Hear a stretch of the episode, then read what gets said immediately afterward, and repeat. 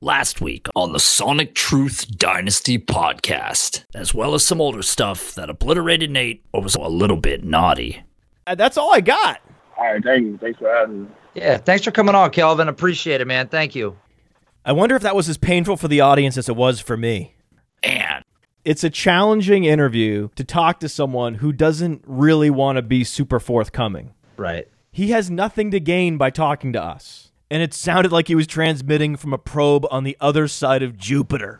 and His name is Hakeem Bustler because the likelihood he busts is high. I don't like Hakeem Butler. I don't like Devonte Green Doxson. and You need to give Eastern time by default. Oh, here we go. You can't give people Pacific time. You know how fucking biased that sounds? It's biased to the size of the population in the various time zones. and So he sneaks out of the sound booth, creeps down the hall, and puts his ear up to Freddy's sound booth. And then he hears what Freddy's doing, and he's like, okay, okay, I see what he's doing. Okay, okay, I, I can work with this. Oh, the people, people on the street. Yeah, da, da, da, da, da, da, bingo. And then later he admitted, I, Freddie, I have to admit, you really kicked off the creativity there. I, I snuck out of my booth and drafted off of you. Pretty incredible. I love that story. and Actually, I am considering changing the name of the Dynasty Dominator app to Fuck Football Guys.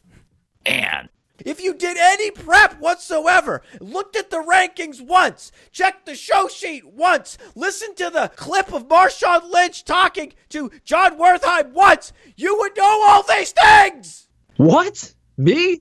and Oh boy. That was a mansion fart. Oh, hey, oh, hey, oh. and Ah, Bezos. Ah, that's all right. He'll fix her up. What's wrong with you? and Okay, that time you definitely said dick. But the problem is, it's always getting bigger and bigger and bigger and bigger. And I'm like, God, when it's just this monster. and Todd Haley and his wife don't believe in wearing clothes at all. and Was I relating that to something sexual? It's the best way to go out on a sweatpant boner. Is this the time when you think people start masturbating to the show?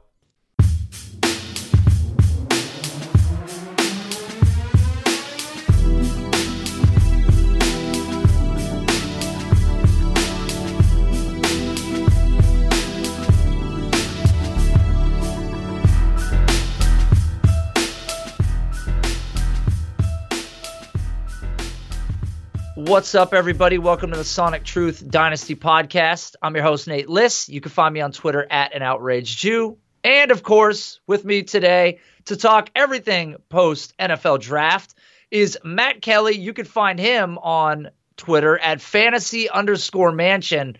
How are you feeling, Matt? No distractions, no histrionics, no hmm. bells and whistles today, Nate. We are all business. This is the meat and potatoes Sonic Truth podcast episode of the year.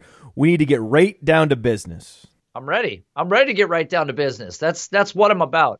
I know you want to distract us with stories from your personal life and advice for around the house. I get it, Nate. I get it. I'm assuming that you want to divert our attention elsewhere, but I want to talk about the NFL draft. I want to talk about the NFL draft. I also want to talk about gardening. I've got a gardening tip that'll save you hours. No! No tips! No advice! No YouTube video breakdowns! No shredding other analysts. This is cold, clinical NFL draft analysis that the people need, Nate. We have 50 plus other shows that we do every year that we can devote to shenanigans. Not this show, not today. Shenanigan free episode. Here we go. I'm, I'm ready for it. No shenanigans. Evil shenanigans. I swear to God, I'll pistol whip the next guy that says shenanigans. Hey, Farva, what's the name of that restaurant you like with all the goofy shit on the walls and the mozzarella sticks? You mean shenanigans? Oh. You're talking about shenanigans, right? Put those away! God, I'm so ready. Business only. Business only. What was your big takeaway from the NFL draft? Your high level takeaway? Whew. Oh boy, high level takeaway. Well, Rounds one through seven. Zoom out. What did you take away? as expected, the running backs were a fade. We knew that they were going to be. Only one went in the first round. Should not have gone in the first round. It was a reach by none other than Mike Mayock and Jon Gruden, as expected. Here we go. Uh, only one running back went in the second round. So you got two running backs in the first 64 picks.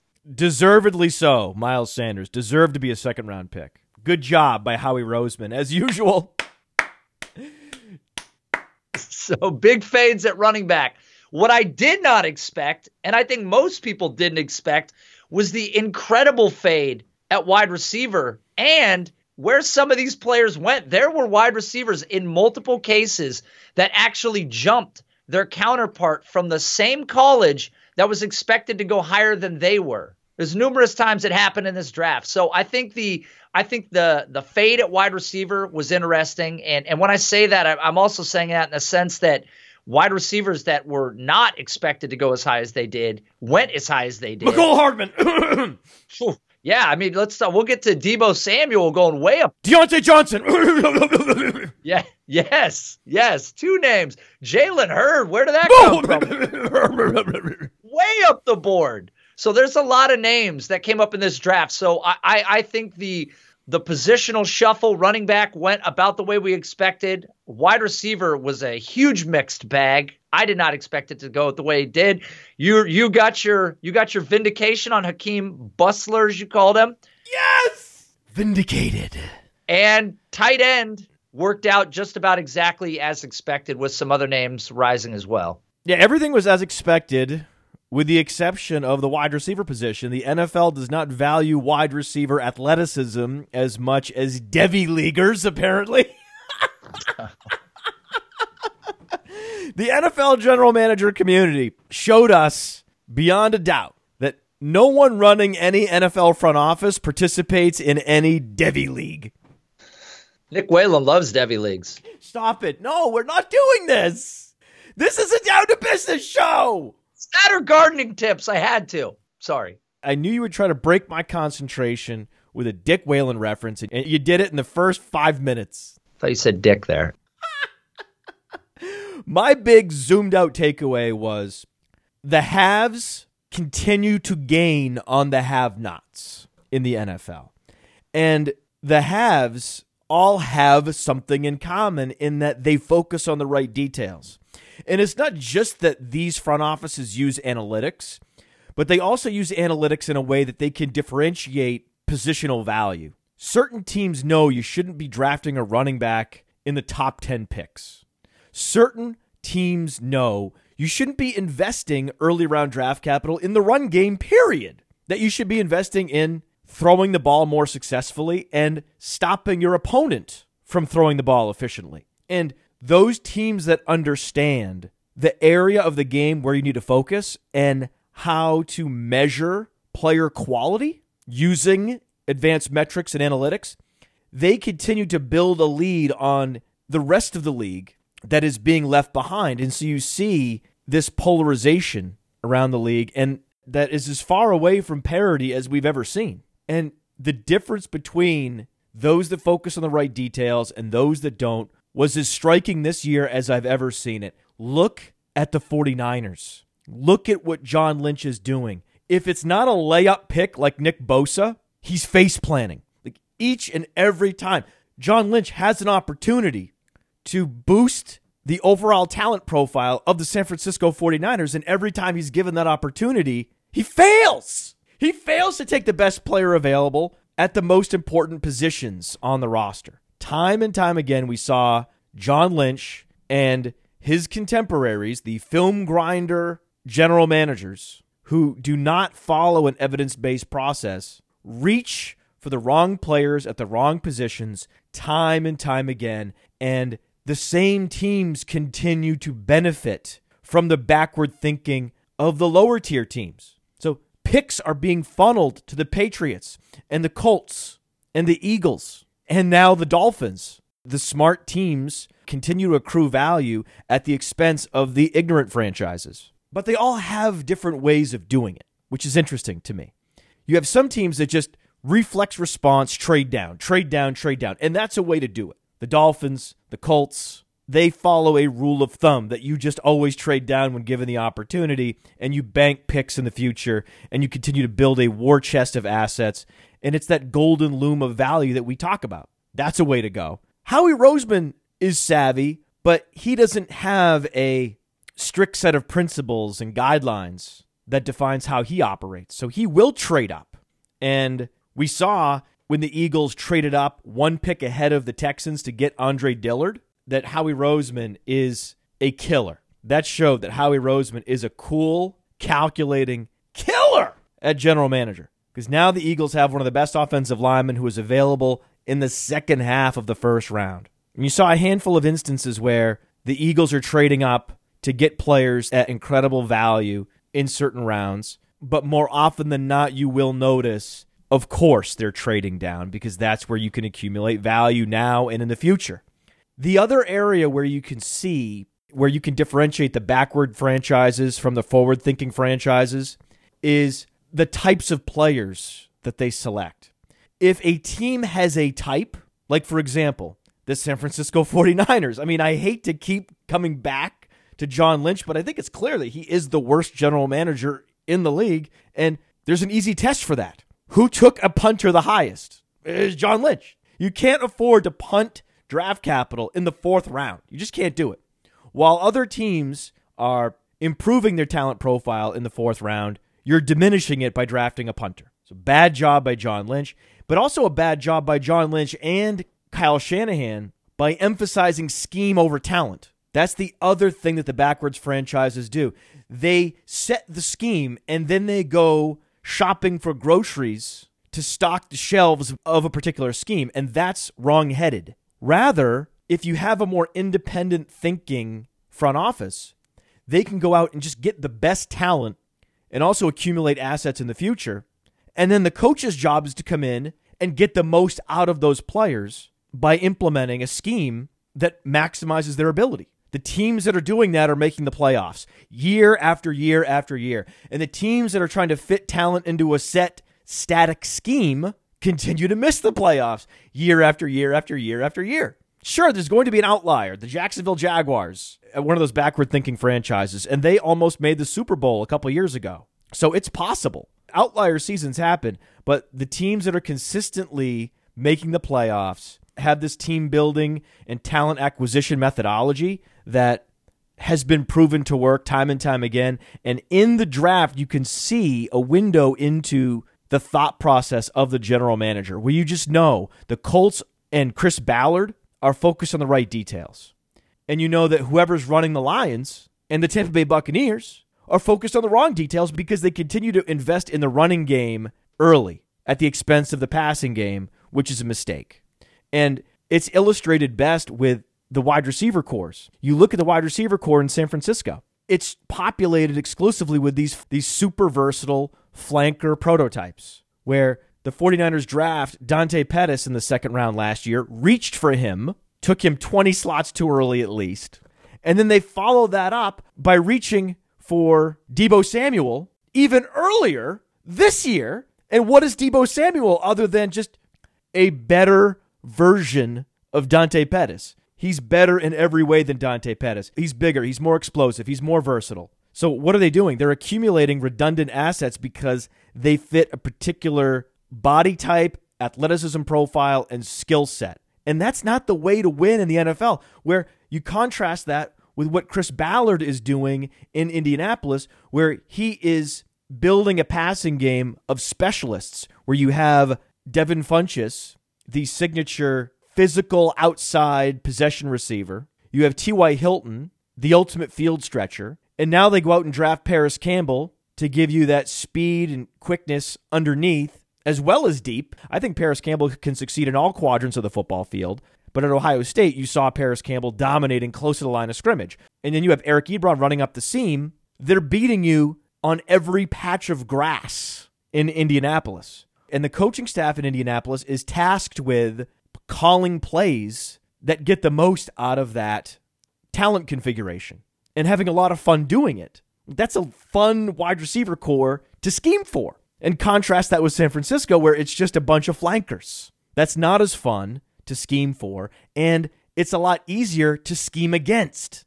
And you have another version of this happening in Seattle, where Seattle goes out and drafts the two players with the highest SPARQ-x scores on playerprofiler.com. I mean, on schedule. I tweeted 90 seconds before the pick came in that DK Metcalf fits exactly what the Seattle Seahawks are all about. And then they went out and drafted DK Metcalf. And then they followed that up drafting Gary Jennings in the fourth round, who has the second highest SPARQ-x score. So they also have a type. It just so happens that with Jennings and Metcalf and Lockett, they happen to have a diverse skill set, more like Indianapolis than San Francisco. So, Nate, did you enjoy Seattle's approach to the NFL draft?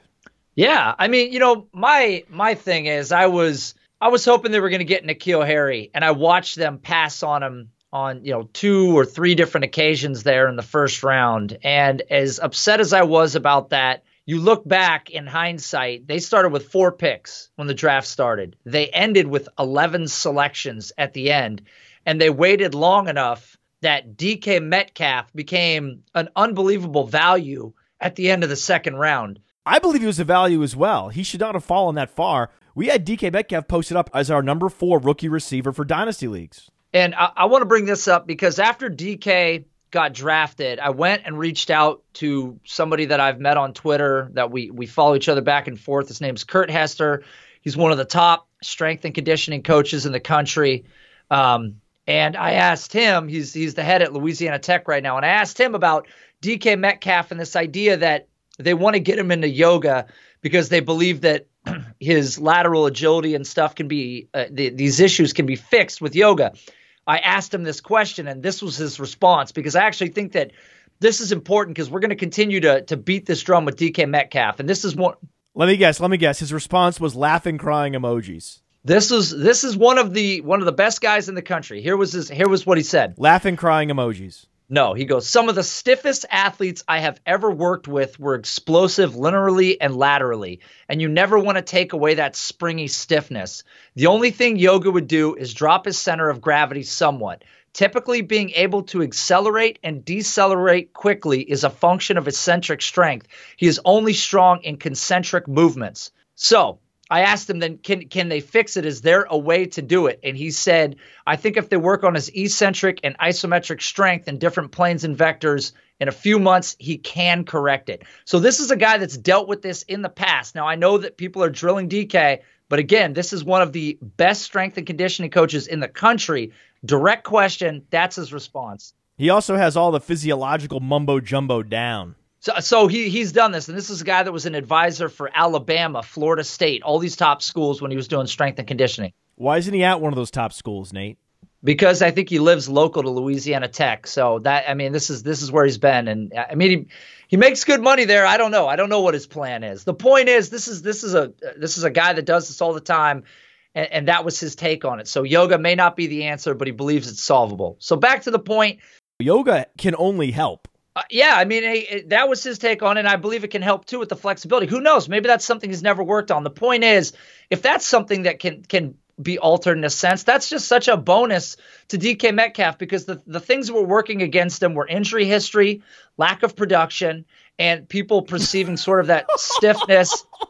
Whenever you just drop that lack of production grenade in the middle, it's just there's so much collateral damage. It's such reality though. It is reality. But the thing is, his his upside and abilities are so immense that again, going back to the pick where he was taken, it's it was it was such a value there. Every team needs an elite decoy, Nate. Oh, here we go. And Gary Jennings, I mean, same Jesus Christ. Same I mean, same story here. Same story. This is a guy that uh, that we believed was was a better player than David Sills. People were kipping up David Sills for a lot of the touchdown work. He was a, a player position convert.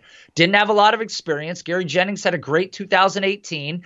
Doug Baldwin looks like he's not coming back. Gary Jennings has played the slot this is a good fit for Seattle, and they got him in the fourth round, and he's got high level athleticism. So, yeah, I, I, like what they did from an offensive standpoint because we've been saying give Russell Wilson weapons, and they do it on all areas of the field now.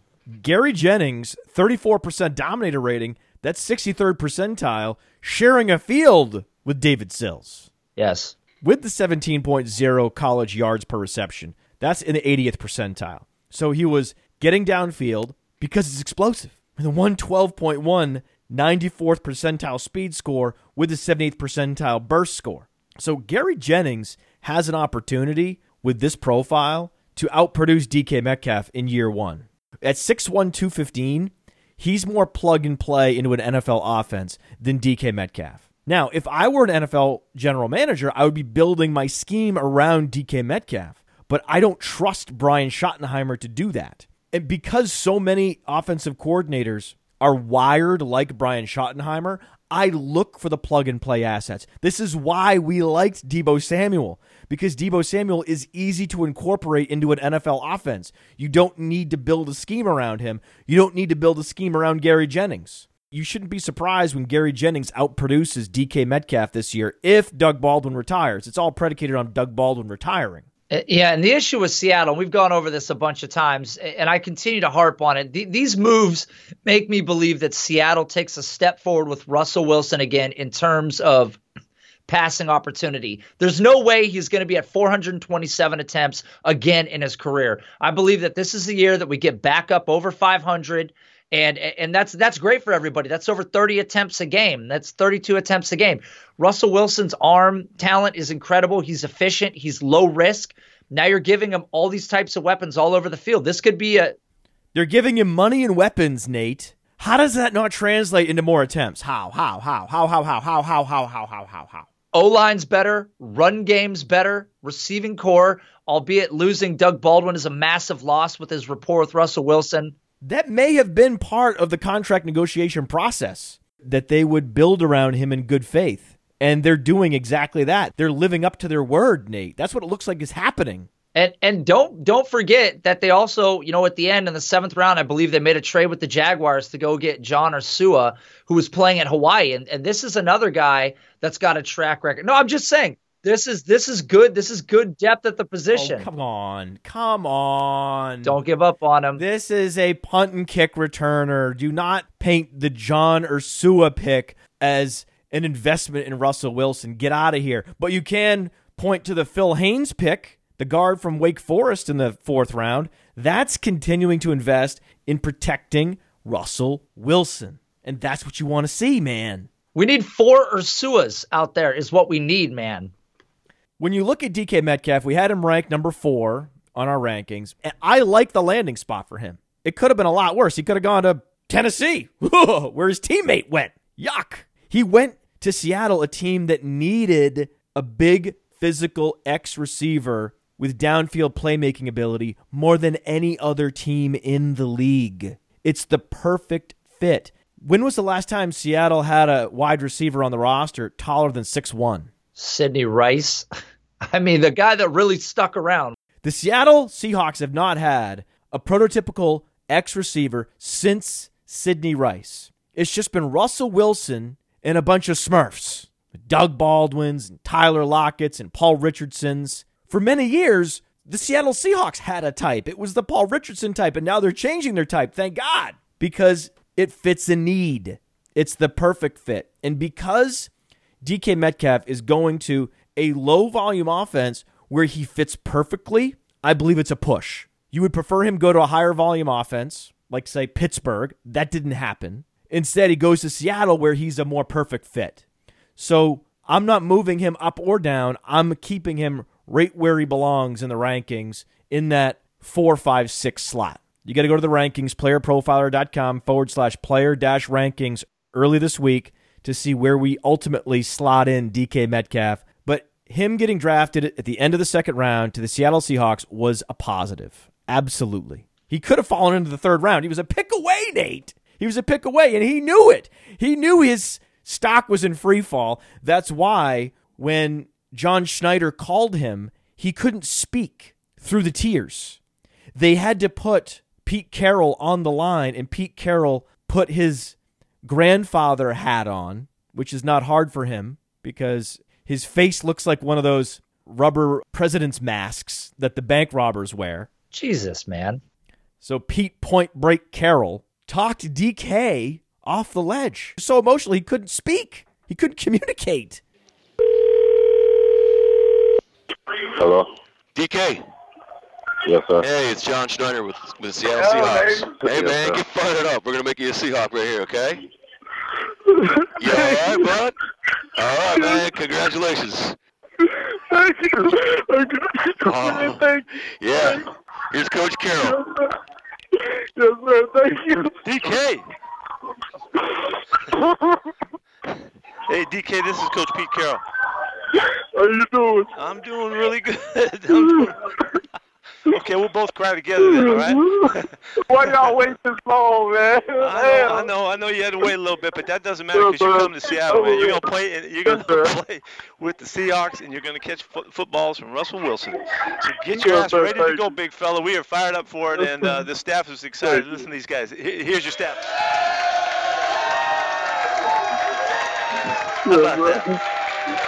Thank you. Thank you. DK, this is awesome, man. We're so excited about this. I can't even tell you. Like he was essentially hyperventilating on the phone. Pete Carroll calmed him down.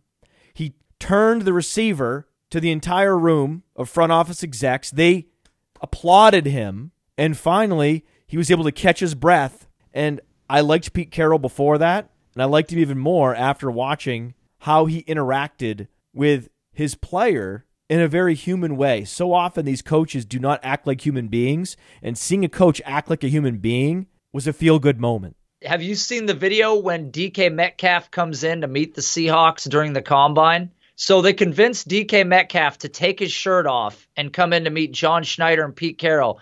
He comes in, shirt off. Obviously, the guy's jacked. You see Pete Carroll banging his hand on the table, and now DK is kind of high fiving the other scouts as he's coming in and they're chatting. In the interview, Pete Carroll said since DK came in with his shirt off, it pissed him off so much he took his own shirt off. So Pete Carroll takes his shirt off and he's standing there staring at DK Metcalf with his shirt off. It's pretty good, man. I mean, yeah, that people love the, the players love Pete Carroll, man. That is a player's coach. And that's why there's, you know, that's why that team has a lot of unity. You know that that they've been a successful organization, and it starts at the top with the coach. But yeah, you're right. You know, DK Metcalf seems like a good, like a good player, and he's going to be a good fit for Seattle. I love where they got him, man. I can't, I can't say that enough. Whether he ever commands big volume in the league is yet to be determined. But I think he has at least one Rob Moore one hit wonder season in him. He has at least one 1,300 yard season with double digit touchdowns in him. I don't know when it's going to be, but he'll deliver that. And then you won't hear from him again. Oh Jesus, come on. Let's let's let's good God. Let's move forward. Let's move forward. He could be incredible. Who were the high risers from this weekend? First off, let's let's acknowledge the elephant in the room. Let's talk about Parris Campbell for a second. Big time riser. Oh, yes. Yes. That's the riser, man. Is that not the best landing spot? I mean, of all landing is. spots, is that not the best? You could argue Kansas City because Tyreek Hill is destined to be flushed out of the league based on his behavior away from football.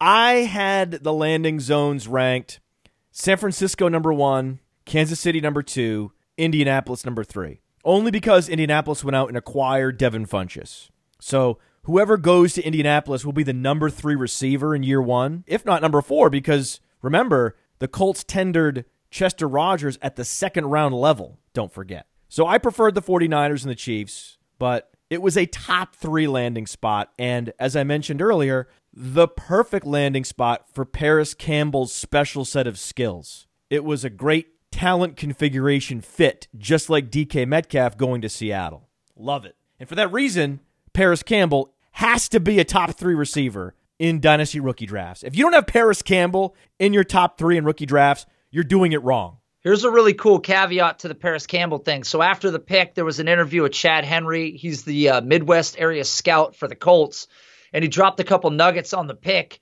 Um, they talked about how they saw the improvements in his route running, and they're looking forward to working with him. But I love this right here. They said we talk about the opportunity for explosive plays in our offense, and he's a guy that we can see doing that. I mean, we know that T.Y. Hilton already does that, but it, it you know it makes you really understand that they're really going to focus and get Parris Campbell the ball because this is a guy that's still going to develop as a route runner. He can do things he wasn't necessarily asked to do them at Ohio State, but this is a guy with run after the catch like we haven't seen in this league very often.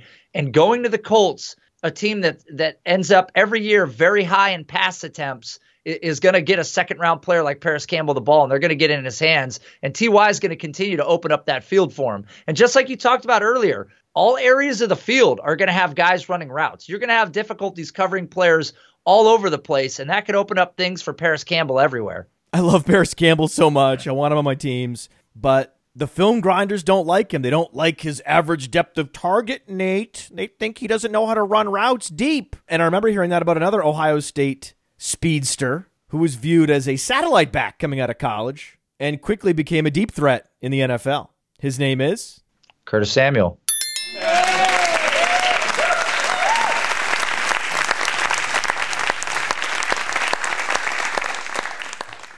and Parris Campbell is so much better than Curtis Samuel. I can't wait for Parris Campbell to show off his complete route inventory at the next level and prove all of these nonsense wielding film grinders wrong. Yep.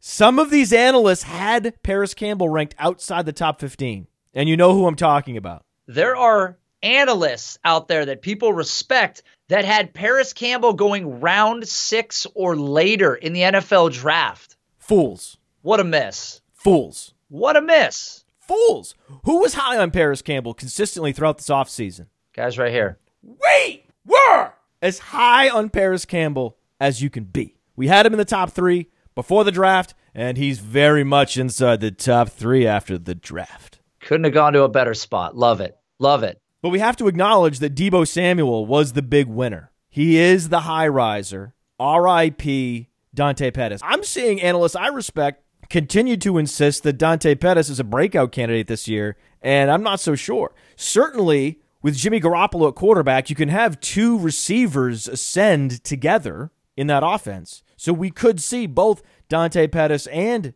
Deebo Samuel ascend. But in Dynasty, when you have these players locked up for life, you just want the best talent tethered to Jimmy Garoppolo. And that is Deebo Samuel. It is not Dante Pettis. So I believe Dante Pettis was one of the big losers from this draft because of the skill set redundancy. He is going to find himself on the outside looking in when they're drawing up plays for their go to receiver, who will ultimately be Deebo Samuel because Deebo Samuel is more athletic, he's shiftier, he's more explosive, he is a better version of Dante Pettis in every way. And, you know, obviously San Francisco took him in this position, and you've used the word before versatility. Great kick returner. That That's an instant upgrade for them. Not that Dante Pettis is a bad kick returner because he did it in college as well, but that's one area of Deebo Samuel's game that's really good is his kick return ability.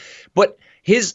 It, that versatility, he, he's been a rusher, he's been a receiver, he plays on all three levels of the field. And clearly, based on his draft position here, San Francisco recognized this. And So he has the draft capital in the landing zone that you wanted. He has to be the highest riser because of that. Well, and I was going to say it's unfortunate that it is a redundancy because had these two players both come out in the same draft class and been sitting side by side with San Francisco on the clock, they would have gone Deebo Samuel. Oh, it's an easy decision for Deebo Samuel. Oh, absolutely. So it's kind of like redemption in this sense. And I don't think Dante Pettis is a bad player at all. I just I agree with you that Samuel is a great player. No, in fact, Dante Pettis personifies our biggest lesson learned from last year in that we were not accounting for the versatility as much. Yes. The big takeaway from previous years and that you saw us implement in the rookie rankings this year was an emphasis on the all purpose game, where you look at a player's rushing production and their special teams production, and that can either boost them or suppress them. It's one of the reasons why we weren't higher on Hakeem Butler, because he's a one dimensional player. Deebo Samuel is a multifaceted player. And for that reason, he's a better player overall. And the NFL appreciates that. You see him going to a team where he can command the most volume right away. And the fact that he is a senior means that he is already a polished route runner and he is the plug and play receiver in this draft. I believe that he will command more volume early in his career than even N'Keal Harry. And for that reason, I think you have him in the top three as well. I think that N'Keal Harry is in the number one chair in the wide receiver rankings because he's the complete package, the second wide receiver drafted in the first round and checks all the boxes. Even though he's now tethered to a 41 year old quarterback, that's not ideal. Again, you would have preferred Harry go to Indianapolis, go to Kansas City, go to San Francisco. He didn't. It was a good but not great landing spot, but because he's a bust proof talent, you have to post him up in that number one spot in the rankings. And then after that, I think you go with Parris Campbell based on the high ceiling in a situation that can raise his floor. And then Deebo Samuel, right after that, you know, follows him very closely because he has the highest floor of all the receivers as a featured player in that offense on day one. Who else is rising for you? Uh, in that group, man, there there are a lot of names. I mean, I think that AJ Brown was a push. No, no, no, no, no, no, no, no, no, no, no, no. First of all, I didn't ask you for who your push was. I asked you for your highest riser, There we go. and you give me AJ Brown, who is not a riser. He is a faller. Are you kidding me that it's a push? How is he a? f- I don't Are you understand that he's kidding me? faller. In fiction, you couldn't drop a worse landing spot, Nate. I don't think AJ Brown is a faller. And you just mentioned his name in your top five, so I don't think He is in the top faller. five because he's one of the two bust-proof prospects. He's unbreakable. That should be all the more. Re- that's what makes him a push. He didn't land at a great spot, but he's a great player. No, he's falling. He's not the number two wide receiver on the board any longer. Absolutely not. He didn't even go before Deebo Samuel. So I, I, I mean, there's no argument here. And I, You cannot justify drafting AJ Brown ahead of Deebo Samuel at this point. You can't do it because Deebo has everything going in his favor now. All the external forces are now working in Deebo's favor. You can't do it. I'm not calling AJ Brown a faller. That's ridiculous. He is a faller because He's not a faller. Parris Campbell and Deebo Samuel have displaced him. We we talked about this before when we when we talk about players. But I'll tell you who did not displace him. His Mississippi teammate did not displace him. I still have AJ Brown ahead of DK Metcalf. Okay, here's the thing. He didn't fall as much as other players around him rose. He didn't he didn't fall because he did anything wrong. I don't disagree. He went to Tennessee. This is not a good landing position. Tennessee already has Corey Davis in that X receiver role. They signed a slot specialist in the offseason in Adam Humphries, and it's one of the lowest volume offenses in the league with a questionable quarterback situation. I love Marcus Mariota. I'm a Marcus Mariota truther. I will be overweight on this Tennessee passing game more than anyone else in both seasonal and dynasty leagues this season. And yet, I am still a realist. I do not know what Marcus Mariota is and what he will become, but I do know that this is a run focused team where Derrick Henry is the focal point. And because A.J. Brown went to a team with an uncertain quarterback situation where the running back is the focal point, he has to fall in the rankings. He has to. Wait a minute. It's just rational. If he doesn't, then you're practicing cognitive dissonance. Wait a minute. How do we not know? How do we not know what the quarterback situation is in Tennessee, but we know in 26 career games what the situation is in San Francisco? Just out of curiosity. Oh, we know that Jimmy Garoppolo is the truth.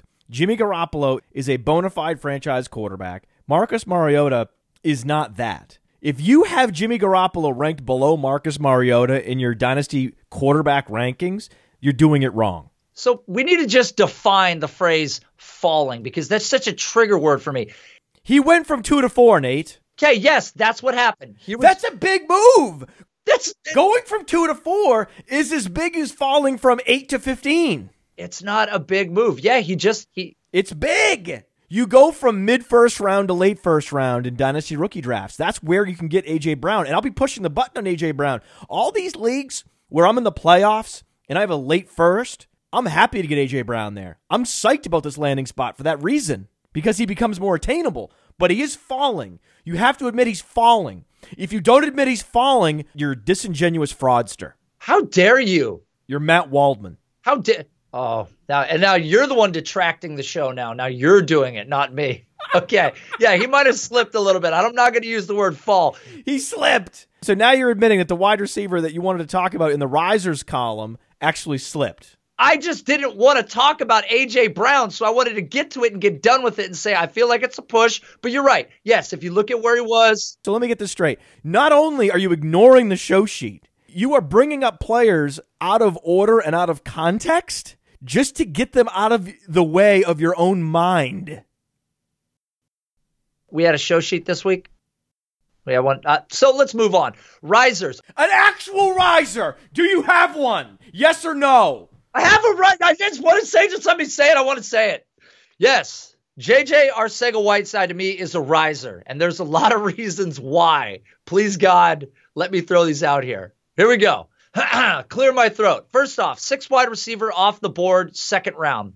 Eagles were number seven in the league in 2018 in pass attempts. Alshon Jeffery will be 30 years old and has missed multiple games over the last four years and also hasn't had over 65 catches in five years. DeSean Jackson is 32. Golden Tate is gone. Agholor was rumored to be on the trade block. Carson Wentz is healthy, and they added first round offensive lineman, as you've said, Andre Dillard. That is why I'm a fan. I love players heading to Philadelphia. I have Miles Sanders posted up in the number one position overall across all positions. He's the best. He's your 101. I also love Jaws, but I prefer to trade for Jaws during the season when he's not starting than draft him in rookie drafts. Because this year, they will be deploying Alshon Jeffery, DeSean Jackson, Nelson Agholor, and Zach Ertz and Dallas Goedert in that passing game with a lot of 12 personnel to support Goedert and Ertz on the field together. That crowds out opportunities in 2019 from JJ Arcega Whiteside. I think that he is a push because he won't get the year one opportunity that you'd like to see, but it's one of the best long term landing spots for any wide receiver. Okay, and, and so to your point, remember we've seen it start to happen more and more. We've we've seen a little bit of smoke. What are the odds that Agholor gets traded at the deadline? DeSean Jackson moves into the slot, and that's the opportunity when we see our Arcega Whiteside move in. I- agree with you. I would totally rather acquire him in season when he's not getting a lot of opportunity. But I think after the deadline, there could be a chance where we start to see more our Arcega Whiteside. He's not a plug and play wide receiver either. He's not a Gary Jennings, Deebo Samuel, AJ Brown flanker prototype. He's going to take time seasoning to get fully ramped up to beat NFL corners consistently.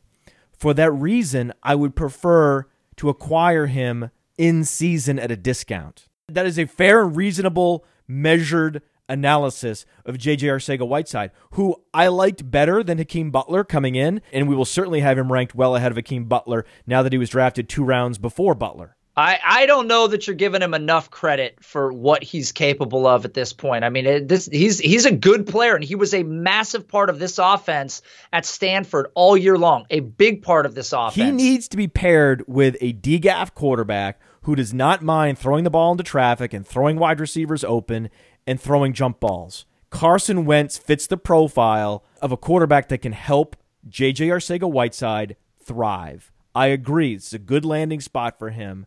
I just have a very high bar for the types of wide receivers I'm willing to invest in in the first round, and I believe he's going to go in the late first now that he's on Philadelphia. In the mid second, I'm much more comfortable pushing the button on a wide receiver, knowing I'll have to wait a year.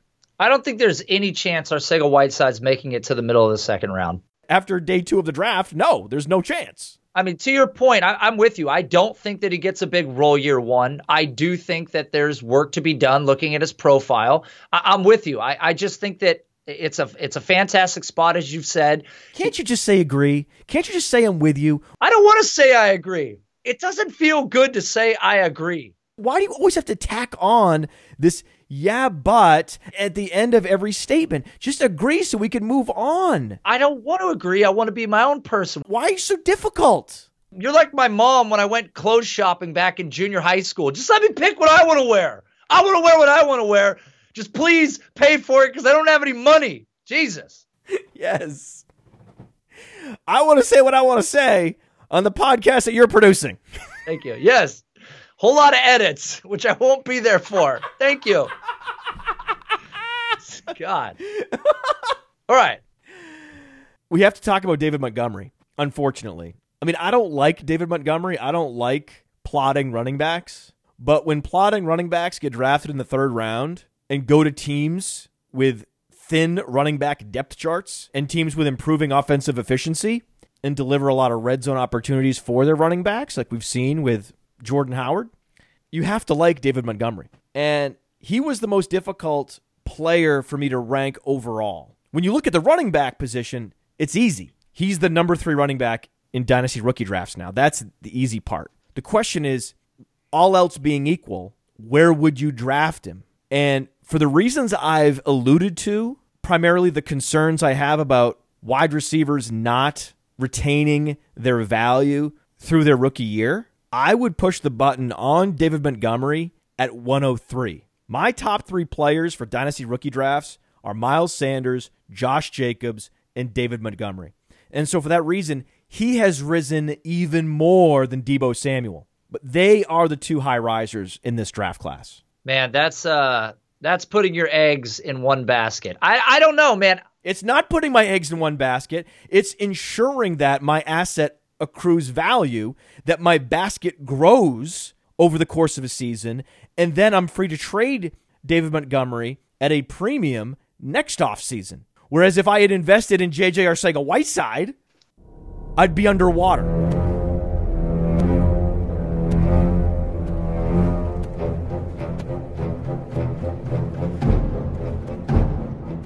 It's like buying a lemon. Yeah, sure. That looks like a sweet Ferrari until you're driving it down the freeway and the, and the fucking mirror falls off and the bumper falls off and the gas cap doesn't screw in and all of a sudden you're like, "Oh, that was 60 grand and the windshield's got a crack and it's got a hand crank window on the side and the clutch is going bad and the radio doesn't work." Yeah, sure. I got it. I, I get the point. That's not a Ferrari that you're describing. You're describing a Rolls Royce Freeman. so good. Bringing it back. I, I think you and I are, are in a similar situation here. If if you're buying into the belief that David Montgomery is the tackle breaker and this uh, this this shifty, slippery player, despite not having the athletic measurables, and getting caught from behind every time he reaches the second level. We talked about Jeremy McNichols running straight to safeties and defensive backs in the second level. Well, David Montgomery simply gets caught from behind. He doesn't know who's going to tackle him. He just knows eventually he's not going to make it. So in that in that sense, if if he is Kareem Hunt, he's a plotter. He's not Kareem Hunt. That's what I'm saying. So look, stop you, chasing outliers. I'm not. I'm trying to. That's the ultimate confirmation bias, where you scroll through the player profiler database and the data analysis tool, looking for a successful running back with a below average 40 time. Yes, it's possible that Josh Jacobs is Arian Foster. Yes, it's possible. And yes, it's possible that David Montgomery is a lesser version of Le'Veon Bell. It's possible. It's unlikely, though. So stop talking to me about things that are unlikely. I don't want to even talk about it. I don't even like David Montgomery. I try to say that from the beginning. All I'm saying is if you think that he's going to be good, then you would take him at 103. But we both agree that we don't really like him. I have to pick him at 103 because he's going to be the primary running back for the Chicago Bears. And unless a Phillip Lindsay emerges completely out of nowhere, which is possible, it's possible. We saw in Seattle last year, Chris Carson, Chris Carson stole Rashaad Penny's lunch and ate it in front of him. It's happened. It's possible, but I prefer the chances of David Montgomery succeeding as the primary back than drafting a wide receiver and hoping that he plays a significant role in year one for an efficient offense. My probabilities are improved when I put the chip on the David Montgomery square. Yeah, he's going to eat that chip. Here's the thing. Here's my take on it. I, I know what you're going to say. I know what you're going to say. Look, first off, Tarik Cohen's going to put a squeeze on things because he is an explosive player. Montgomery is not explosive. The other thing, and don't sleep on him, and I know what you're going to say. Jordan Howard had over 1,400 yards in that offense before Mitchell Trubisky arrived. But hold on, hold on. Mike Davis is also another player with a lot of pop. I'm just saying he's a guy that could get on the field, do work. That Chicago's going to like him. We've seen him play in Seattle. We've seen him bring some bursts that they didn't have going. He's very similar to David Montgomery. Mike Davis and David Montgomery are essentially redundant assets. This is how you know that the Chicago Bears focus on the wrong details, that, that their process is wrong headed in Chicago. And if you're a Chicago Bears fan, I'm sorry. I'm sorry to break this news to you that your franchise drafted Riley Ridley and drafted David Montgomery rounds before they deserved to be drafted. That your franchise is not focused on the right details and that this franchise is destined to flame out and bottom out again. It's going to happen sooner than you think, Chicago Bears fans. Hey, you think you can uh, dial up a fart right now? You're making your own sound effects now. You're doing your own Foley. It's impressive. Yeah, these are manual butt sound effects.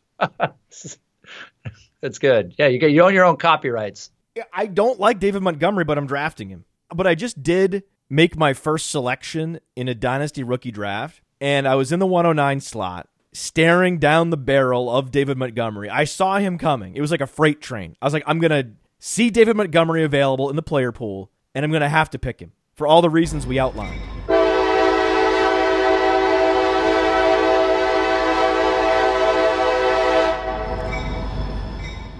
And I realized that I didn't want to do that. I don't want to select Mike Davis with draft capital. I don't want to do it. And I want to sit back and just hope that David Montgomery can outplay Mike Davis in training camp, not knowing which way it's going to land. I don't want those problems in my life. I don't want to draft a running back that gets Rashaad pennied. And so I did the thing that I never do because normally I would trade down. But there was another player still in the player pool, and the 106 was on the clock. And so the Podfather traded up. Oh. Oh. Swapped a 2020 second rounder for a 2020 fourth rounder to move up three spots. Not normally a smart move, but I believe a Howie Roseman like diabolical plot. I traded up to get Miles Sanders. Oh, there we go.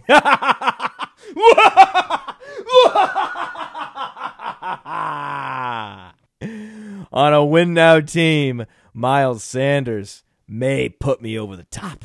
The theatrics. It's good. The best running back in the class. Thank you very much. Heading to a rich offense that is only getting richer by improving their offensive line. Right. And, and and the Eagles did, you know, they, they did the right thing in the first round, come back in the second round in a sensible spot and grab Miles Sanders. You know, that not the Oakland move for the first round. I mean, they they had multiple picks in the first round, but I, I love Miles Sanders, man. This was a guy that the combine obviously really helped out. He made it to the second receiver off the board in the NFL draft. But Nate, we were right again with Miles Sanders. Time after time after time, especially in the second round, we were proven right. We had Miles Sanders ranked number one, and he's the second running back taken, the most talented of the bunch, and he goes to one of the best offenses with a completely wide open backfield. Now, the reason why Miles Sanders is going to slip a couple slots is all the presence of Jordan Howard. The presence of Jordan Howard. The Eagles gave up a late pick for Jordan Howard. It was a throwaway pick to acquire Jordan Howard. Jordan Howard is now a camp body. There's no difference between Jordan Howard and Carlos Hyde at this point in their respective careers, and they just happen to be comparable to each other on playerprofiler.com. These are plotting power backs that are not effective in the passing game. That is not a threat to Miles Sanders, but enjoy acquiring Miles Sanders in the middle of the first round because of the presence of the meat shield Jordan Howard, the ultimate ADP meat shield. there will be a small hurdle in the beginning, but I agree with you. The the, the draft capital, what he he he's done it on the NFL field. Obviously, Jordan Howard can play in the league, but a guy like Miles Sanders is is not someone to to to to play with. Miles Sanders is going to come in there, man, and he's going to outright take that job at some point. They invested the capital. I think he seizes it in training camp. Yeah, he's twice the, he's twice the athlete. He's got the receiving ability. He's a smooth runner. I, I, they're going to love him. So yeah, he's that confluence of forces where the tape grinders love the smoothness, they love the hip fluidity, and the metrics guys love the athleticism and love the efficiency in an otherwise constipated offense at Penn State. 26 receptions in a Marty McSorley offense? Get the fuck out of here. That's like 40 receptions in the Big 12. And what a funny thing though too that that we we will blast running backs all day for lack of production and and we we do we do rationalize away his freshman and sophomore years for obvious reasons because he came out as a junior and did what he needed to do in his first real opportunity post Saquon Barkley and then you pair that with that athleticism now pair that with that draft capital and pair that with the team that he went to you're just stacking positive attribute after positive attribute. What a spot. You can do the same with Andy Isabella. You just stack positive attribute on top of positive attribute. And Andy Isabella is my favorite meat shield player in the NFL at this point because not only is he himself excellent, he proved us right being drafted in day two to what will ultimately be an ascending offense. where targets are being vacated now and will be vacated in the future when Larry Fitzgerald retires. And he and the presence of Andy Isabella also helps to suppress Christian Kirk's ADP. Yep. So Andy Isabella helps fantasy gamers that pay attention to the right details on many levels. Uh, yeah, I mean, people should be a big fan of Andy Isabella. He, he's going to be a stretch receiver for this offense. They went out, they added a, a ton, a ton of weapons to this team. I mean, you go, you go and grab your quarterback, you go and grab an extra receiver. Uh, Christian Kirk is a player that we've already loved. I mean, he he is the staple of example when you look at a guy whose college production was incredible. I mean, he he as a freshman was was dominating, and we should still be big fans.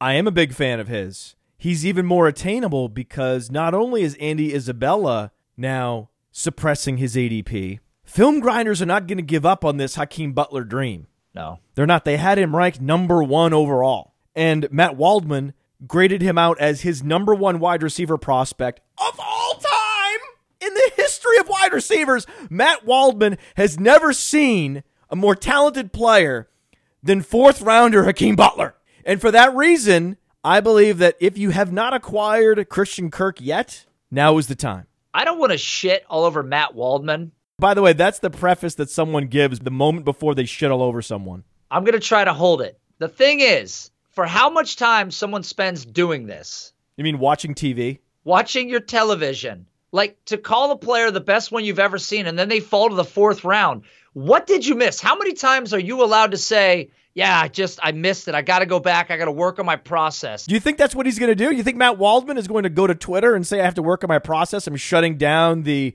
Matt Waldman rookie scouting portfolio while we work on our process. We're going to shut this down and go under the hood and fix the leaky valve and the warped crank and we're going to fire this back up in a week and it'll be fixed? Do you think he's going to do that, or do you think he'll just keep motoring right along as if he was never this catastrophically wrong? I think he's. I think he's going to go and, and say that he he goes, "Hey guys, I just realized a bulb was burned out in my tube TV. I've been looking at it wrong all this time. I got a TV repair guy coming out, and he fixed it. I just rewatched all the tape. I I couldn't. I I realized what went wrong."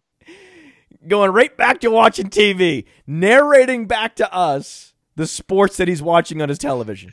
80 inch TV, 90 feet deep. It's good TV to have. About to turn the channel to the Iowa State Cyclones game, everybody. I want to tell you about what I'm seeing. Oh, anyways, yeah, it's a it's a good roster, and I can't wait to see what Kyler Murray is going to bring to it. Right? I mean, look at Hakeem Butler juggle this catch three or four times before he turns around, runs to daylight for a touchdown because no safeties are near him. That has to be the best wide receiver prospect I've ever seen. You think he's like that? That would be a bobble for most guys, but that's technique for him. Yes, yes. Like the Dennis Rodman rebound. Courtland Sutton made that play. Matt Waldman would be killing him, but because it was Hakeem Butler, oh, he loved it. okay. But Andy Isabella is now a late first, early second rounder, where he would have been a mid to late second rounder before he was drafted by the Arizona Cardinals. And the fact that the Cardinals went out and also added Hakeem Butler was the dream scenario. So now Andy Isabella has the draft capital. He has the spread offense and the efficient college quarterback. He has all the hallmarks of a prolific offense are in place for him, but he is allowed to just continue to glide under the radar and in many cases outside the first round of rookie drafts. It's such a beautiful thing. And and let's also not forget this. If you weren't paying attention to the draft or you haven't looked at how it went down, Andy Isabella went a full two rounds before Hakeem Butler to the same roster. Two rounds earlier. He also was drafted before DK Metcalf.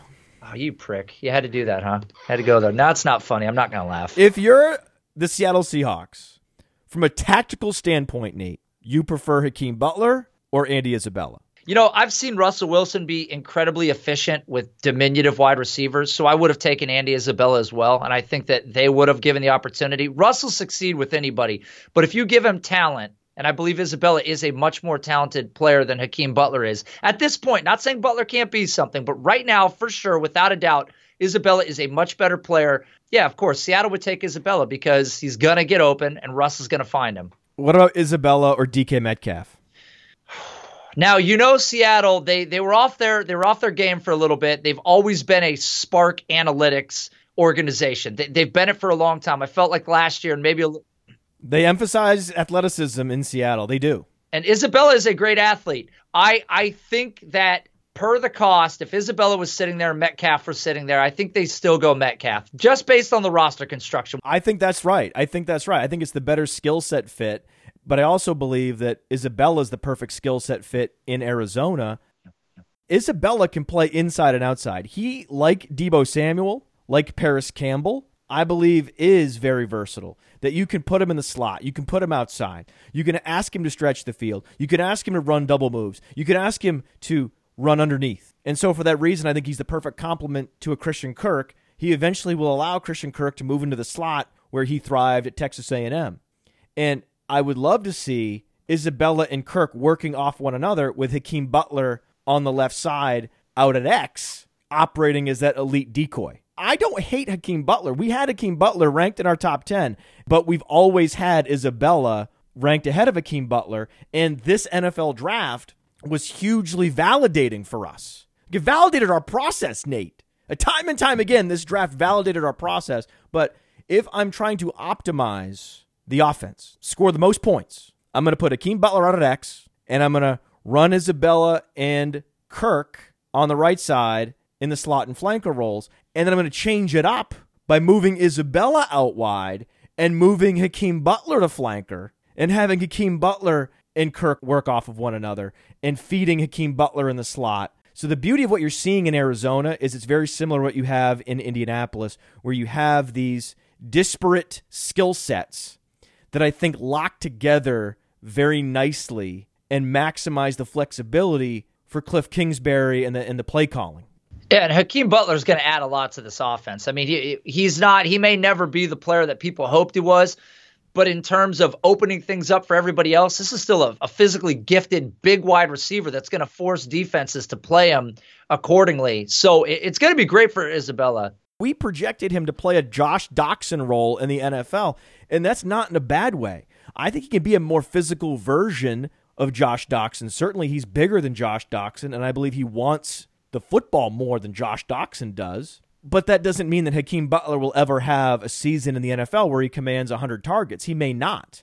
But in the process, he may also help his team, and the offense may be more efficient because of him, and that's a win. But Andy Isabella, with the Dominator rating and the speed and the route inventory that he brings to the table, I want him on my fantasy team. I really do. If there is a T.Y. Hilton in this class, it is Andy Isabella. I think the one point to take away from here is that Hakeem Butler is just not the wide receiver one. Spoiler alert. And we should start a GoFundMe to get Matt Waldman a new TV.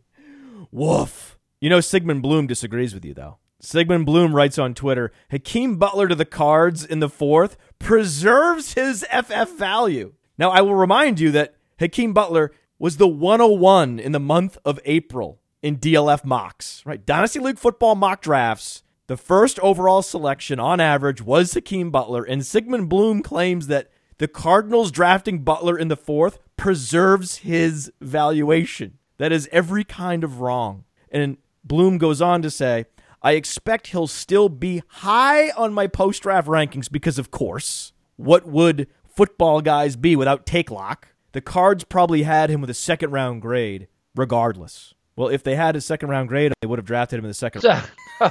if they didn't, they drafted Isabella.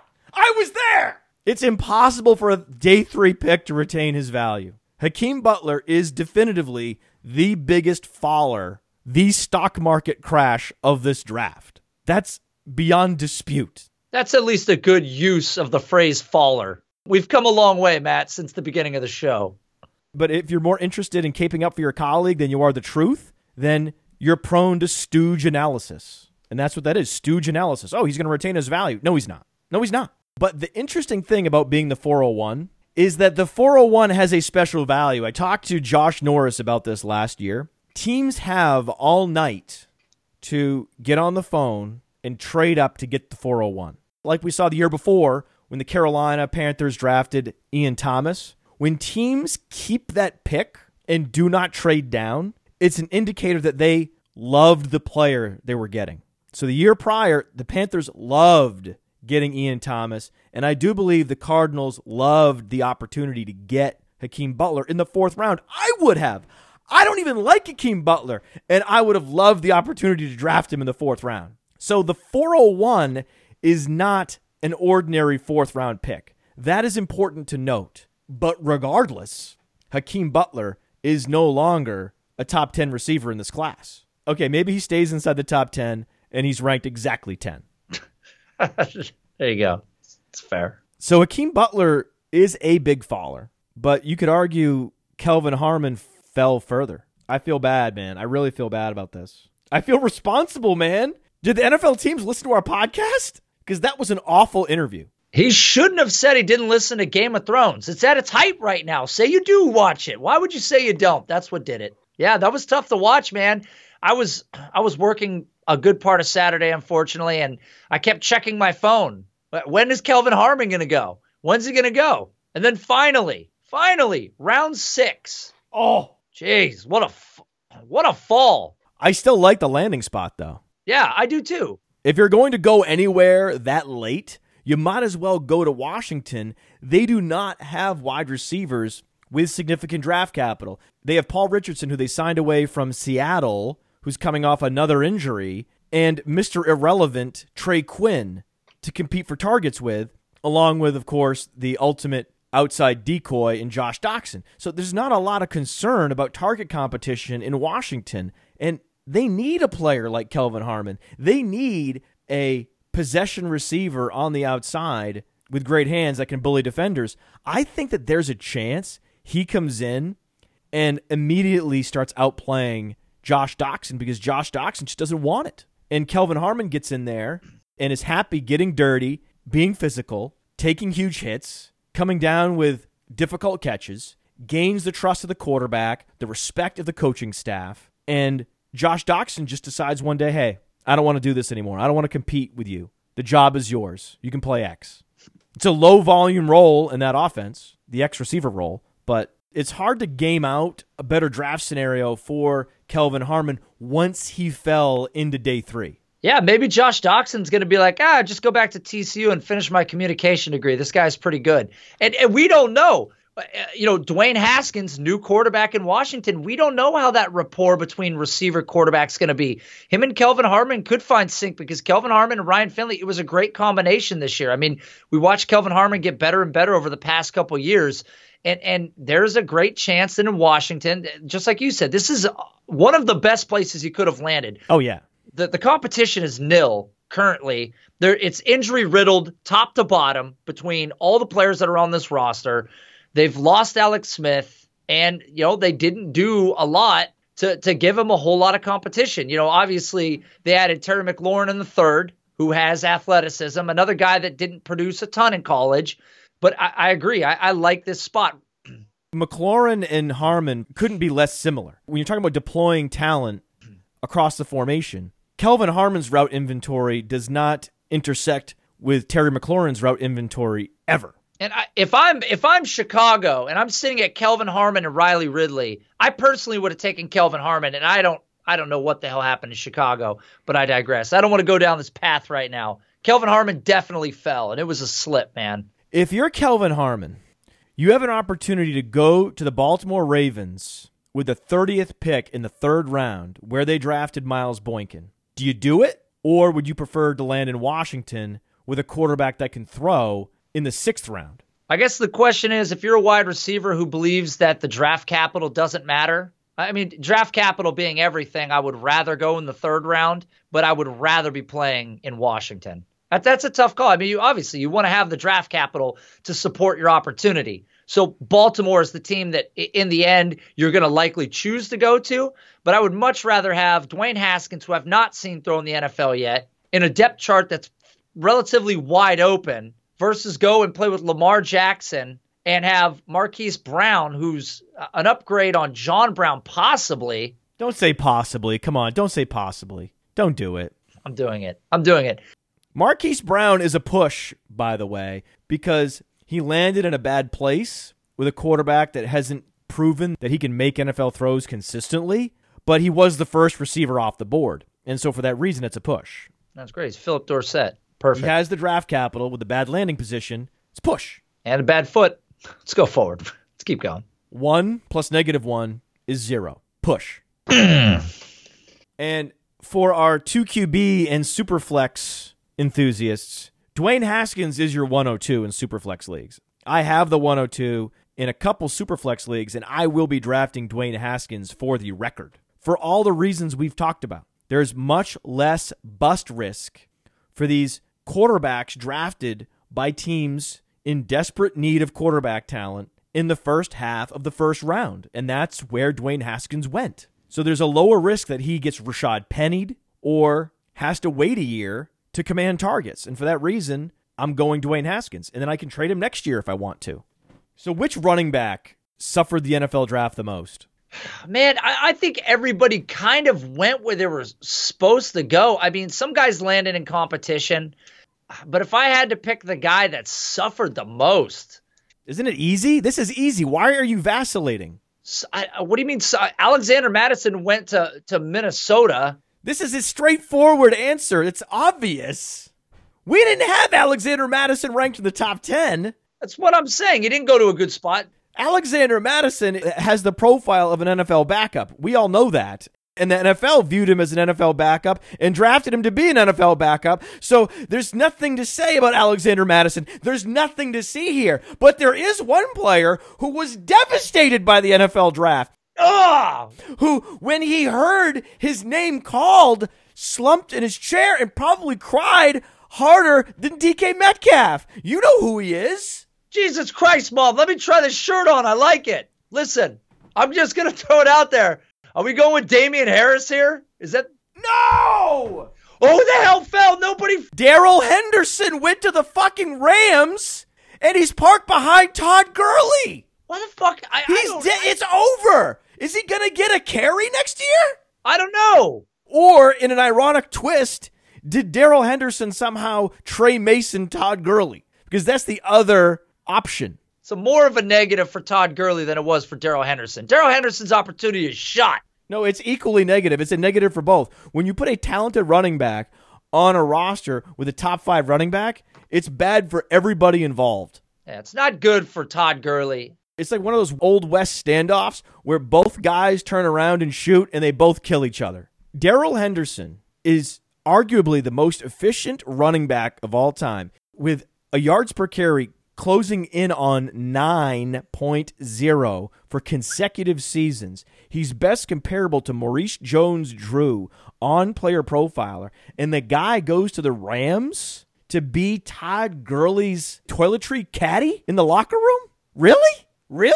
How is this possible, man? What are the Rams doing? This is this is McVay looking at the board and going, "This is the best player available," and taking Darrell Henderson. Darrell Henderson's a talent man. He's a great player. I know it's a redundancy. But where does he go in dynasty rookie drafts now? He's a late second rounder at this point, right? Because he's not going to get year one opportunity unless we believe that Todd Gurley has a significant injury for which he's opted not to get surgery to fix. What's happening in Los Angeles is a full blown mystery. It's a complete conundrum. It doesn't make any sense. I mean, again, if if if if McVay came to you and goes, "Look, this was the best player on our board," and they took him, I mean, we talk about this all the time. We knock teams. Well, then they have a backwards process because at no point in a draft should a running back be your best player available.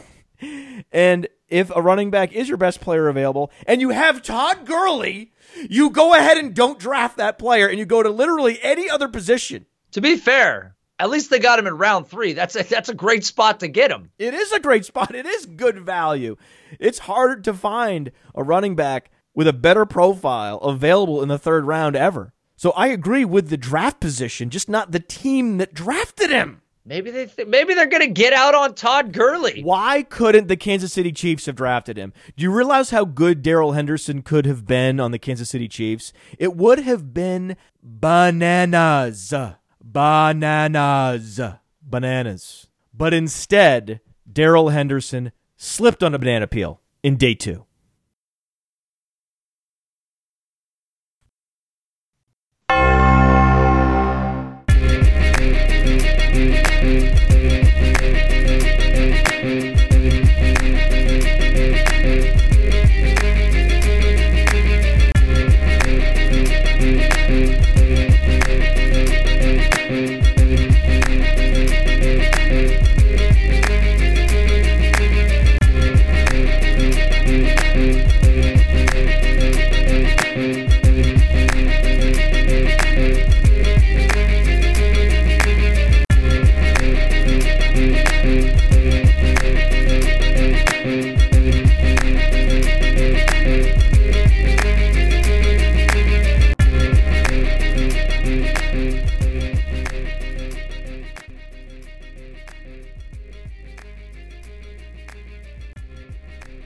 Darrell Henderson slipped on a banana peel in day two. And that's the show. Genius. Genius. it's I thought of banana. I in my in my mind I'm like I don't know how we're getting out of this show. There's just so much more to talk about. I don't even. We're ending it with risers and fallers, relevant guys moving up and down the rankings that you care about. And then next week we can talk about the free agents like Emmanuel Hall, what to do with these incumbents that won or lost the draft. What do you do with John Kelly? What do you do with Lamar Miller? Lamar Miller's surging. John Kelly's dead. We have plenty of shows in the next few months to get into all these other things. But what people wanted to hear about was Hakeem Butler, and they wanted to hear about Miles Sanders. So we gave it to them. Yeah, and you know, and they wanted to hear about uh, John Ursua also, so we got that in there too. There was a guy from Hawaii that was the signature overdrafted player in the draft. His name is Jahlani Tavai. The Lions opted to invest in stopping the run, and then right after that, there was a run on cornerbacks because, of course, there was. Teams that focus on the right details, like the Patriots, going with Joejuan Williams, the Browns with Greedy Williams. Can we please talk about the selection of Juwann Winfree before some of these other guys? Uh, the Broncos are notoriously bad at the act of selecting good players in the draft. It's just a Colorado guy. They, they literally just went down the street and drafted a guy that they saw. And Ashton Dulin goes undrafted. Perfect. Stanley Morgan Jr., undrafted. Yeah, Stanley Morgan and Ashton Dulin go undrafted. That is just rich. That is, that's just rich. I'm glad we didn't get into Ashton Dulin this week. We can talk about it next week. I want to talk about the NFL draft. We have 50 plus other shows that we do every year that we can devote to shenanigans. Not this show, not today. I just drafted my first player in a Dynasty rookie draft just now. What pick? At the 106 in a Superflex league. I have a good team. I traded up three spots. Who do you think I drafted? A guy I was willing to trade up for, and I never trade up. I'm going AJ Brown. That's my guess. No, he would have been there at 109. Really? He would have been there. I could have waited for AJ Brown. It's also tight end premium, so TJ Hockenson was already gone. Wow. Okay. Uh, traded up for him. Did Isabella fall there? Isabella would have been there for me anyway. Miles Sanders. Hmm. Interesting. I thought he would have been gone by then. It went N'Keal Harry, Kyler Murray, Dwayne Haskins, Josh Jacobs, TJ Hockenson. That guy that had two out of the next three picks needed running back bad. I've got the 101 and the 102 in a league, and I don't know what I'm going to do yet. I might trade them. Is it super flex? Nope. It's just a standard. Oh, if it's a traditional league, man, you got to get out of there. I know. I'm, I'm thinking about trading out of those picks. So just so I can go, I don't know, either get some some good younger players if people are looking to shed them, or I'll just try to get 2020 picks, I guess. But the thing is, we do a lottery in this league. So I never know, like I'm gambling, you know, if I have the 102 and I trade it to a guy and he's a lottery pick, it might be the 106. But it'll be a good draft class. I mean, I know we say this every year. Perpetually, this is like, oh yeah, next year's better. Oh yeah, next year's better. Next year's actually better. Next year's way better. Next year's And very good. To trade up, I did pick swaps. Yeah. I actually traded a second rounder in 2020 for a fourth rounder in 2020. But the gamble is that my team will still be good in 2020, and it would have been a late second.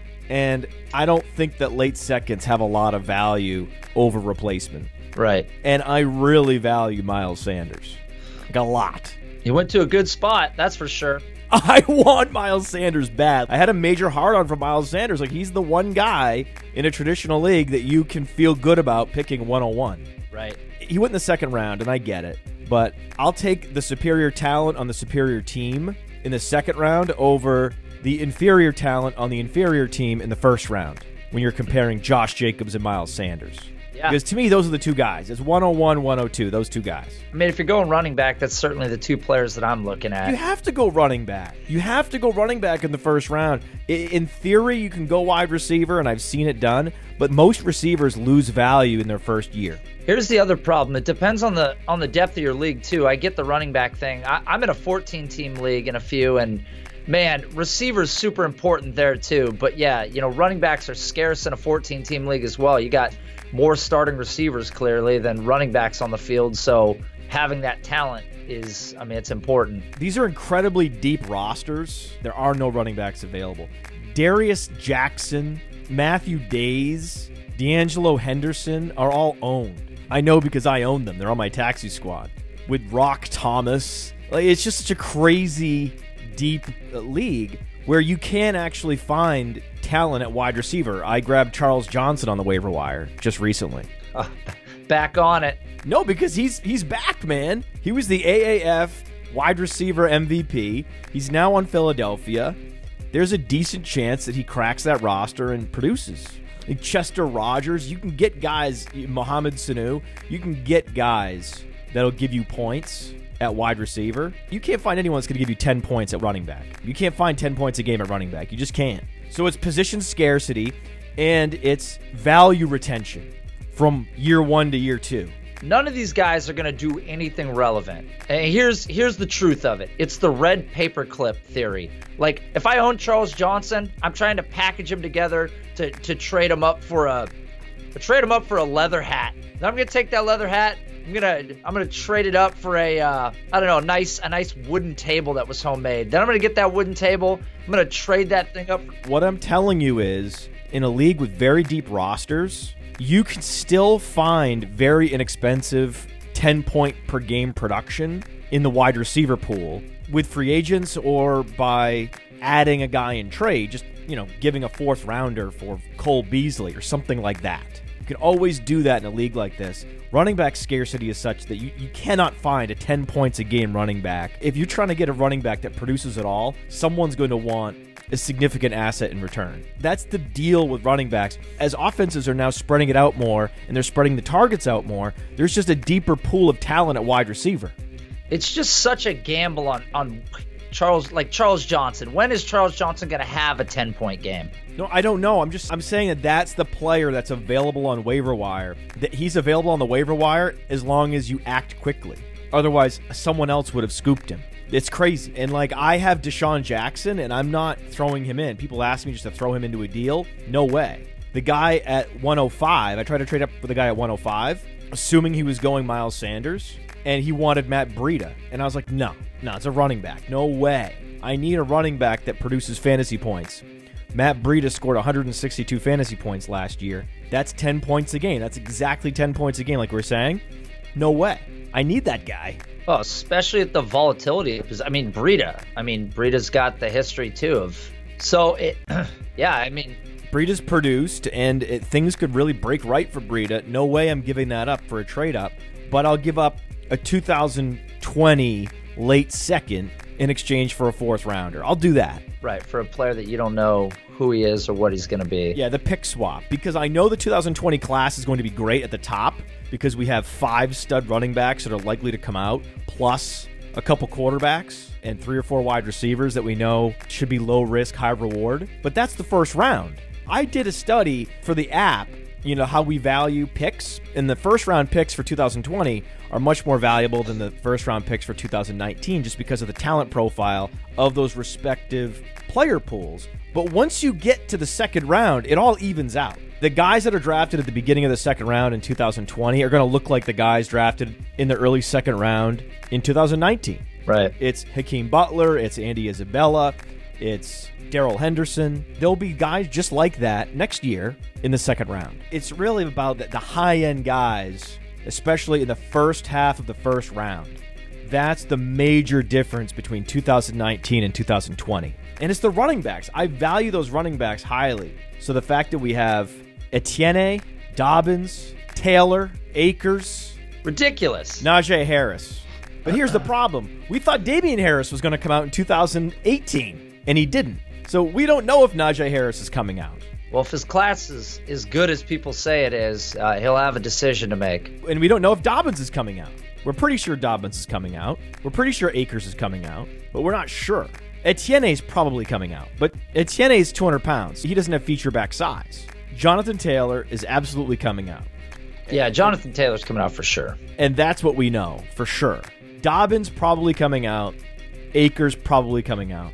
Etienne probably coming out, but also does not have a bell cow profile. So we have at least three bona fide bell cows in the 2020 class. What about D'Andre Swift? That's another one that's way up there too. There's a lot of names, man. Now, will D'Andre Swift come out? Not necessarily. We don't know. But there's a chance that we have Swift and Najee Harris to go with Etienne and Taylor and Dobbins, and that's exciting to me. And, and that pushes up the value significantly of that 2020 class. But I'm not assuming all six of those guys come out. Here's the problem. Look at Bryce Love last year. One of the six I just mentioned will likely get injured, and one of the six will likely stay in school. And there's more names than that. Really good players that are coming out. So, I mean, Boston College has AJ Dillon, who's really good.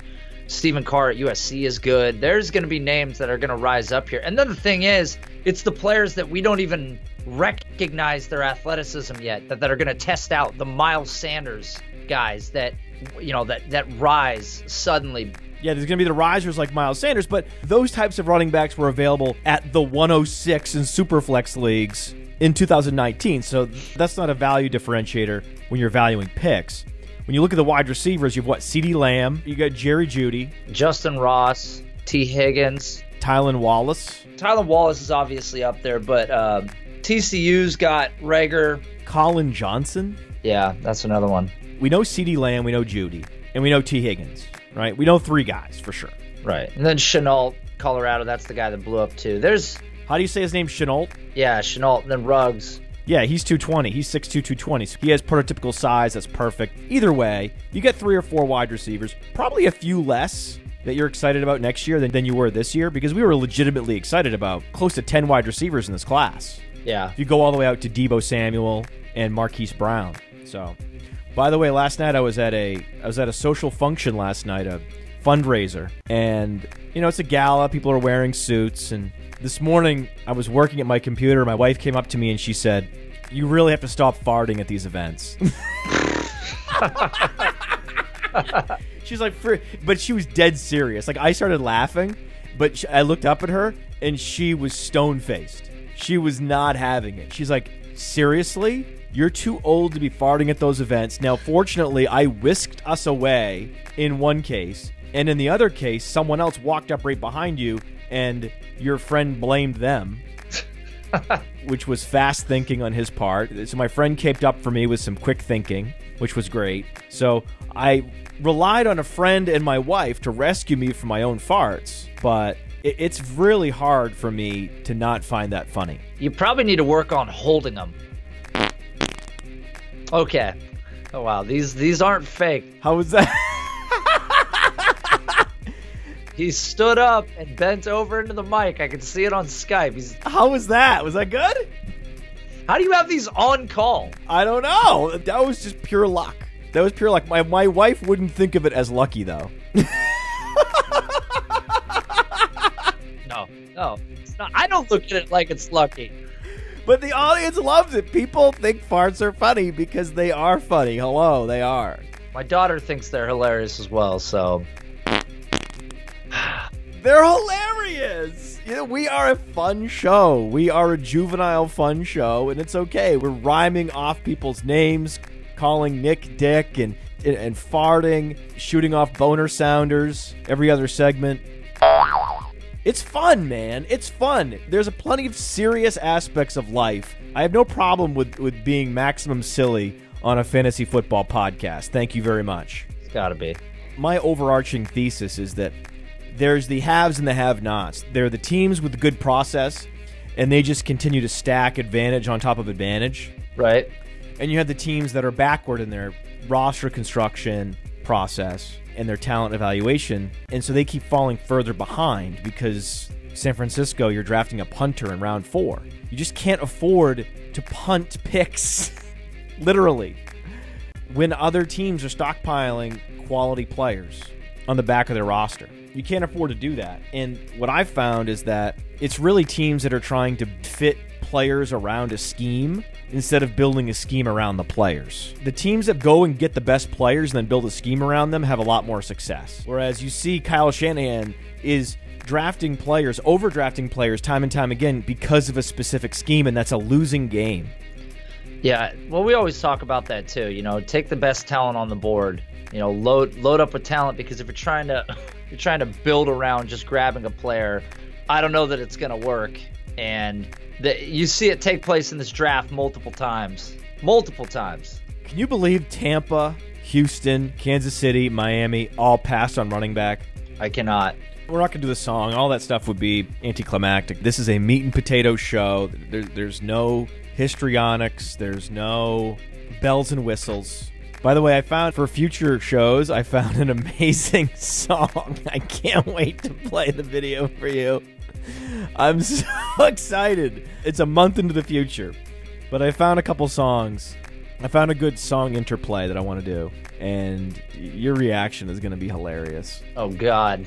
All right. I mean, you could if you wanted to do your research, which you never will, so I'm not worried about it. Probably never. You could go into the show sheet and find the songs that I've put in there at the end of the show sheet for future shows, and you could go explore the videos, but you never will because you rarely look at the show sheet and you certainly don't process any of the information. Sounds like a lot of work. Sounds gong sound effects, buzzers, just make it wacky. I have the buzzer sound if you need it. Turn it into a game show. How Parris Campbell and Andy Isabella won the NFL draft. I synced it up so it's playing on the Bluetooth speaker and it's playing on the on the second track in iMovie. I got it synced up perfectly to the syllable. Oh, God, those glasses are getting some mileage, by the way. They're great glasses for this purpose. They're great rock and roll glasses. they really are. I had like four hundred dollars sunglasses. Those are better. Those are like ten dollars at CVS. You get some cheap ones that are nice. These don't block the sun at all. They're terrible, but they look the part. No one running any NFL front office participates in any devy League. Nick Whalen loves devy Leagues. Stop it. No, we're not doing this. This is a down to business show. I knew you would try to break my concentration with a Dick Whalen reference, and you did it in the first five minutes. I thought you said Dick there. Mecole Hardman, Diontae Johnson. I thought you said Dick there. Let me guess. Let me guess. His response was laughing, crying emojis. I thought you said Dick there. They're beating you on every patch of grass in Indianapolis. I don't want to say I agree. So let me get this straight. Not only are you ignoring the show sheet, you are bringing up players out of order and out of context just to get them out of the way of your own mind. We had a show sheet this week. An actual riser! Do you have one? Yes or no? I think if they work on his eccentric and isometric strength in different planes and vectors, in a few months, he can correct it. He also has all the physiological mumbo jumbo down. It doesn't feel good to say I agree. Why are you so difficult? You're like my mom when I went clothes shopping back in junior high school. Just let me pick what I want to wear. I want to wear what I want to wear. Just please pay for it because I don't have any money. I want to say what I want to say on the podcast that you're producing. Eccentric and isometric strength in vectors. Eccentric and isometric strength in vectors. Eccentric and isometric strength in vectors. Whenever you just drop that lack of production grenade in the middle, it's just there's so much collateral damage. I don't want to say I agree. It's just been Russell Wilson and a bunch of Smurfs. I thought you said dick there. They're giving him money and weapons, Nate. How does that not translate into more attempts? How? How? How? How? How? How? How? How? How? How? How? How? How? I don't want to say I agree. His face looks like one of those rubber president's masks that the bank robbers wear. Jesus, man. Every team needs an elite decoy, Nate. Jesus, man. He has at least one 1,300 yard season with double digit touchdowns in him. I don't know when it's going to be, but he'll deliver that, and then you won't hear from him again. Oh Jesus, come on. Let's let's let's good God. Oh Jesus, come on. Oh yes. Yes. That's the riser, man. I can't wait for Parris Campbell to show off his complete route inventory at the next level and prove all of these nonsense wielding film grinders wrong. We had him in the top three before the draft, and he's very much inside the top three after the draft. Couldn't have gone to a better spot. Love it. Love it. Hard to map out a better end game for Kelvin Benjamin once he slipped into day three. Hold on. You just said Kelvin Benjamin. I don't even like Hakeem Butler, and I would have loved the opportunity to draft him in the fourth round. We've come a long way, Matt, since the beginning of the show. And the NFL viewed him as an NFL backup and drafted him to be an NFL backup. So there's nothing to say about Alexander Mattison. There's nothing to see here. Ah! I didn't ask you for who your push was. I asked you for your highest riser, and you give me AJ Brown, who is not a riser. He is a faller. I'm not calling AJ Brown a faller. That's ridiculous. He's not a faller. He went to Tennessee. This is not a good landing position. But he is falling. You have to admit he's falling. If you don't admit he's falling, you're a disingenuous fraudster. You're Matt Waldman. How dare you? And we should start a GoFundMe to get Matt Waldman a new TV. When he heard his name called, slumped in his chair and probably cried harder than DK Metcalf. You know who he is. Jesus Christ, Mom, let me try this shirt on. I like it. In an ironic twist, did Darrell Henderson somehow Tre Mason Todd Gurley? Oh, you prick. You had to do that, huh? Stop chasing outliers! Stop talking to me about things that are unlikely! I don't want to say I agree. Oh, oh, Jesus, come on. Jesus, man. How dare you? They drafted Isabella! I was there! I don't want to say I agree. He's not Kareem Hunt! How dare you? Chris Carson stole Rashaad Penny's lunch and ate it in front of him. Watching your television. About to turn the channel to the Iowa State Cyclones game, everybody. I'm going to tell you about what I'm seeing. That has to be the best wide receiver prospect I've ever seen. I thought you said dick there. That's not a Ferrari that you're describing. You're describing a Rolls Royce Freeman. so good. Bringing it back. If a running back is your best player available and you have Todd Gurley, you go ahead and don't draft that player and you go to literally any other position. Jesus, man. It's like one of those old West standoffs where both guys turn around and shoot and they both kill each other. Ah! I traded up to get Miles Sanders.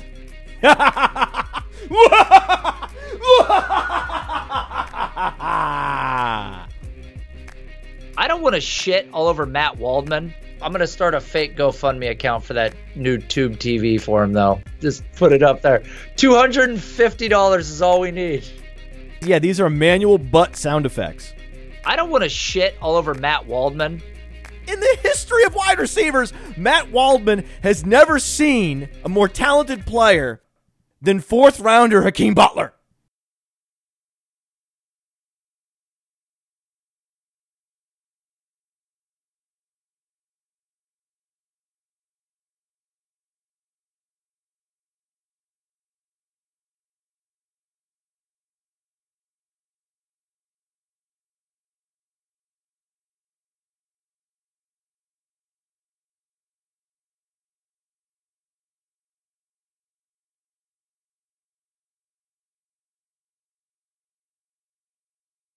That's not a Ferrari that you're describing. You're describing a Rolls Royce Freeman.